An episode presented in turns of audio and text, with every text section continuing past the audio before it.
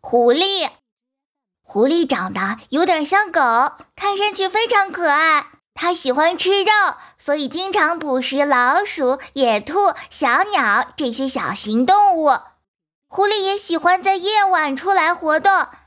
瞧，它的瞳孔是椭圆形的，一到晚上就会闪闪发亮，看东西可清楚了呢。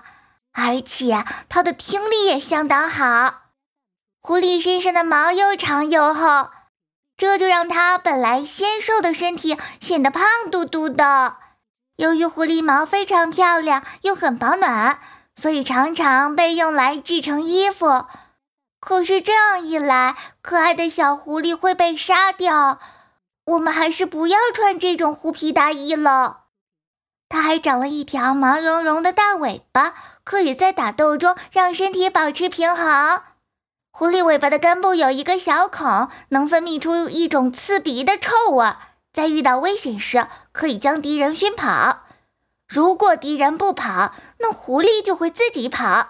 别看它的四条腿都很短，可它跑起来却相当快，都能赶上小汽车了。